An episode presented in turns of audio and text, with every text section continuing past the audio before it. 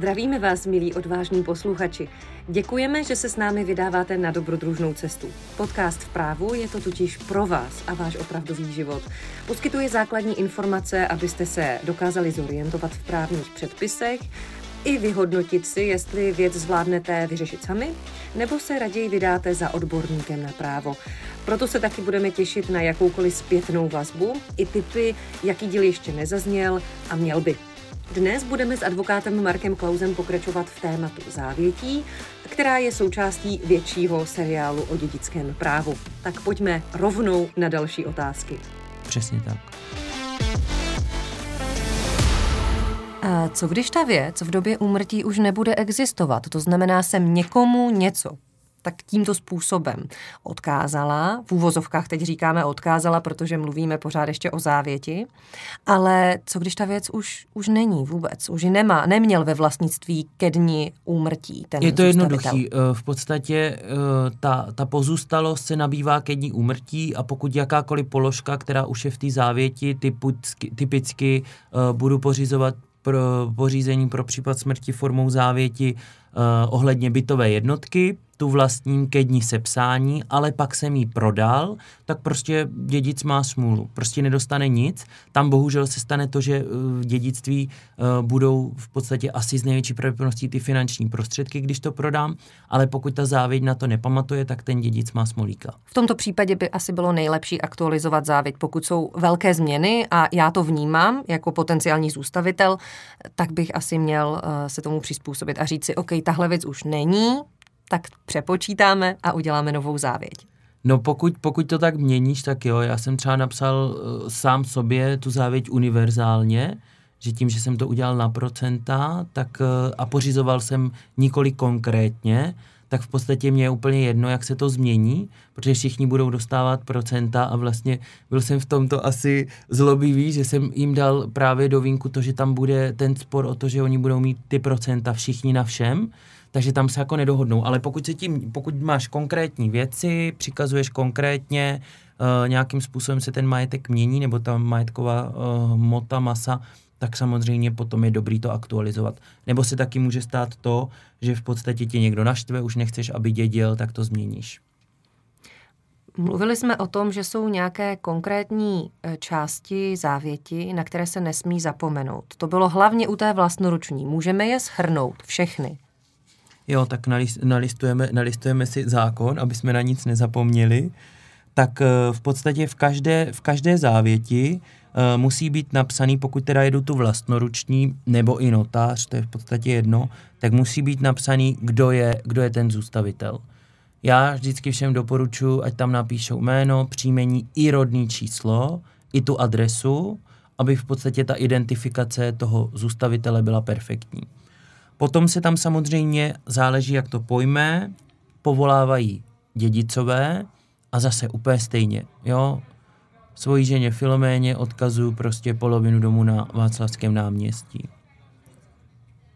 To znamená, co pořizuju a potom tam musí samozřejmě být datum a místo podpisu a úplně jako poslední věc je vlastnoruční ten podpis, ten tam vlastně musí být vždy. Ten tam vždycky musí být i u té vždycky. vlastnoruční, i u té, která je tak, u notáře. U, u notáře se podepisuje vlastně, uh, notář to se píše, celý na počítači v uvozovkách a vy to akorát na konci podepíšete. Ale u té vlastnoruční vy to vlastně píšete úplně celé. Protože pokud byste třeba část napsali na psacím stroji, tak už to není vlastnoruční závěť. Tak to pozor, vlastnoruční opravdu komplet celé musí být psáno vlastní vaší vlastní rukou. Rukou. A je docela zajímavé, že já jsem tak občas někde zaslechla, že se objeví spory. Eh, je tam nějaká jedna závěť, konkuruje jí jiná závěť. Jak často se to stává tobě v praxi? No, stává se to docela často, že eh, pokud už jsou nějaké spory, tak existuje víc třeba závětí vedle sebe. Tam to funguje úplně jednoduše, vždycky se bere v podstatě z hlediska pořadí ta poslední závěť. Bez ohledu je, na kvalitu, jak jsme se bavili, to bez znamená... ohledu na kvalitu, ale samozřejmě pokud právě obsahem třeba poslední závětí je třetina pozůstalosti, ta dřívější závěť pokrývá další třetinu, tak v podstatě si nemusí konkurovat. Jo? Pokud pořídím pět závětí o, celých, o celé pozůstalosti o všem svém majetku, tak v podstatě bude v úvozovkách účinná a podle které se pojede jenom ta poslední. Když bych měl vedle sebe tři závěti a každá závěť z jiného data uh, bude pojednávat o jiné části té pozůstalosti, tak samozřejmě můžou být klidně vedle sebe tři platné závěti.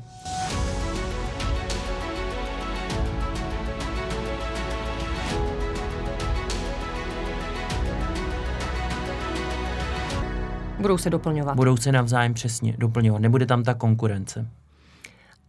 My jsme mluvili o závěti, ale já jsem zmínila i slovo odkaz. Můžeš posluchačům vysvětlit, jaký je rozdíl?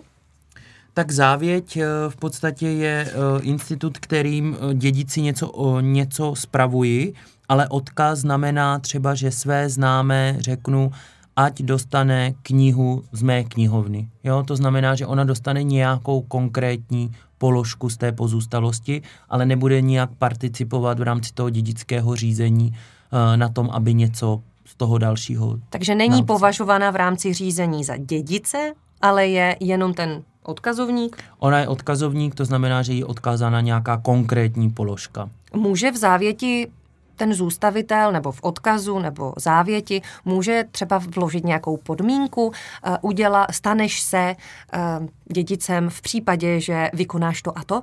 Přesně tak, může. Určitě tam jsou podmínky, že máš třeba vystudovat vysokou školu nebo něco takového. Já jsem třeba teďka dělal, že v závěti, že zůstavitelka odkázala dům, ale dala tam vlastně uh, příkaz, že musí umožnit nějaké osobě XY bezúplatně doživotně užívat uh, tu nemovitost. A v případě, že by to ten dědic vlastně nedodržel, tak uh, tam je dokonce i od notáře napsáno, je to tak napsáno takovou nějakou staročeštinou, že vlastně o to ten dědic přijde, že nebude dědit, pokud ten, pokud ten uh, příkaz vlastně nesplní tu podmínku. Takže... To znamená, pojistka, pojistka pro uh, šťastného, který má bez, doživotně bezúplatně užívání a velká přítěž samozřejmě pro dědice. Vypadá to, že opravdu ta právní úprava je velice eh, kreativní a nabízí spoustu variant, eh, jak se zařídit a, a jak to, otázka je, jestli lidé na to mají čas, aby to takto promýšleli, ale předpokládám, že z pravidla se dostavují k tobě v těchto věcech spíš lidé, kteří jsou staršího věku, nebo se mýlím?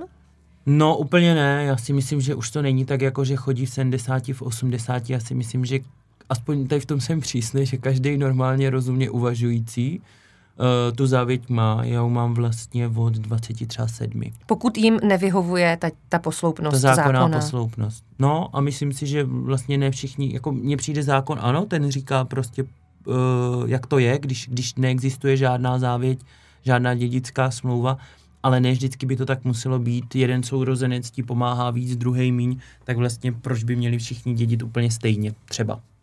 Je nějaká lekce, kterou si dostal buď ty nebo tví klienti v rámci dědického řízení, kterou by měli slyšet i naši posluchači, aby se toho vyvarovali nebo aby to využili?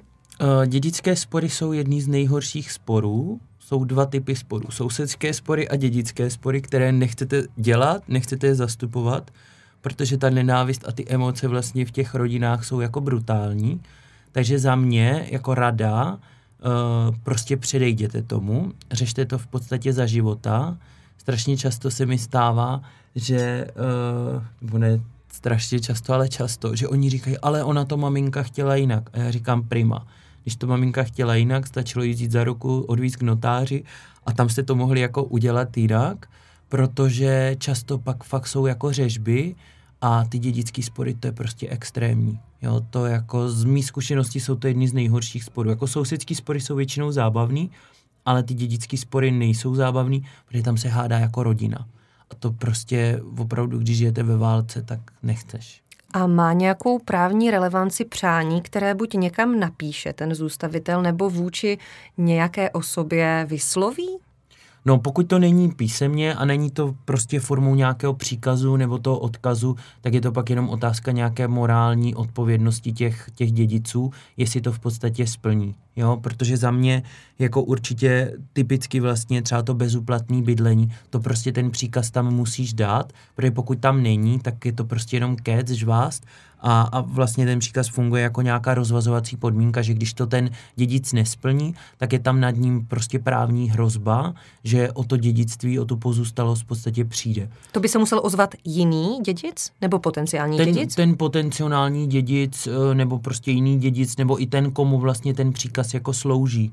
Jo, tam v podstatě uh, by to ze zákona, ze zákona pozbývalo, uh, pozbývalo to nabití toho, toho, té pozůstalosti toho dědictví. Wow, je to spletité, jak jsem říkala, komplikované, ale zároveň velmi zajímavé. Já myslím, že tady si dáme pauzu a budeme příště pokračovat s nějakým dalším tématem z dědického práva. A moc ti děkuju, Marku, za tohleto povídání a budu se těšit příště. Jasně, zdravíme naše posluchače, mějte se fajn.